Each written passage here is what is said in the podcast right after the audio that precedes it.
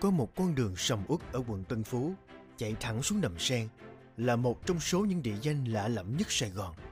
Tại sao Sài Gòn lại có lũy? Mà bán bích là cái gì? Mời các bạn cùng với Minh Vi ngược dòng lịch sử để giải đáp câu hỏi khó khăn này.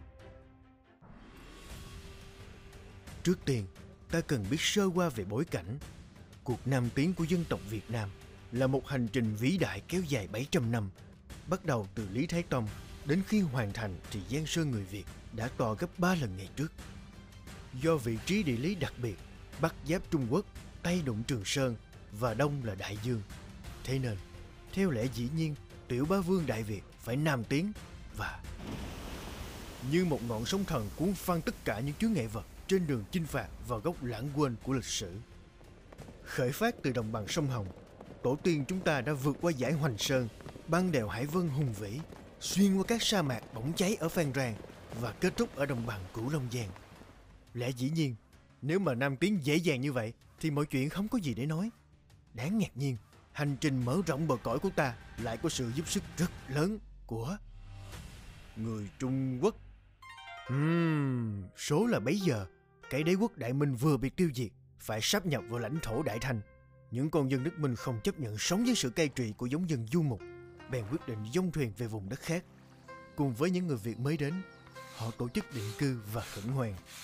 Liên tiếp những thành thị sầm uất mọc lên giữa đất rừng phương Nam như Mỹ Tho, Cù Lao Phố, Hà Tiên, Sài Gòn. Chính tại mảnh đất này, chúng ta đã gặp một đối thủ mới, Simla.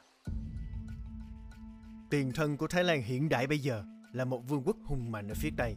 Thời điểm đó, Simla là một đại quốc mới nổi, cùng với Miến Điện và Đại Việt, tạo thành bộ ba đầu gấu hùng cứ cả Đông Nam Á.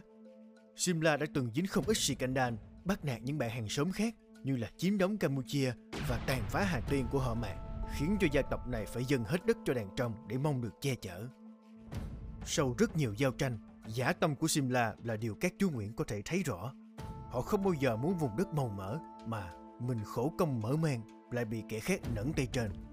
Nguyễn Cửu Đàm đã được cử đến để cản bước tiến của địch thủ ghê gớm này. Sử chép rằng, năm nhâm thìn đời Duệ Tôn, người Simla xâm lấn Hà Tiên, Nam Vàng, Đàm làm chánh thống suất, từ Tiền Giang tiến đánh quân Sim ở Nam Vàng, cả phá được. Người Sim sinh hòa, chân lạp lại được yên ổn.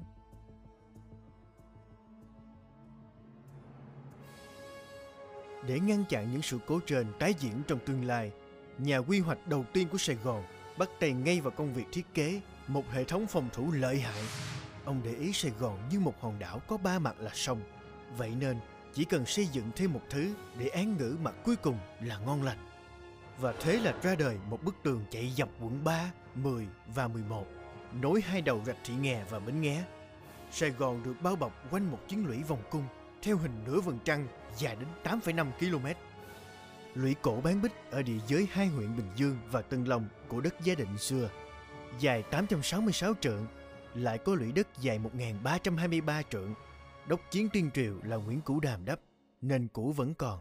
Tên gọi bán bích là vì lũy có hình dáng như nửa bức tường. Hy vọng là sau này, nếu các bạn có dịp đi ngang qua đường Nguyễn Cửu Đàm hay là đường lũy bán bích bên Tân Phú thì cũng nhờ nhớ ra ý nghĩa và lịch sử của địa danh này. Bây giờ, mời các bạn cùng với Minh Vi ngắm nghía lại một vài hình ảnh tư liệu về bán bích cổ lũy.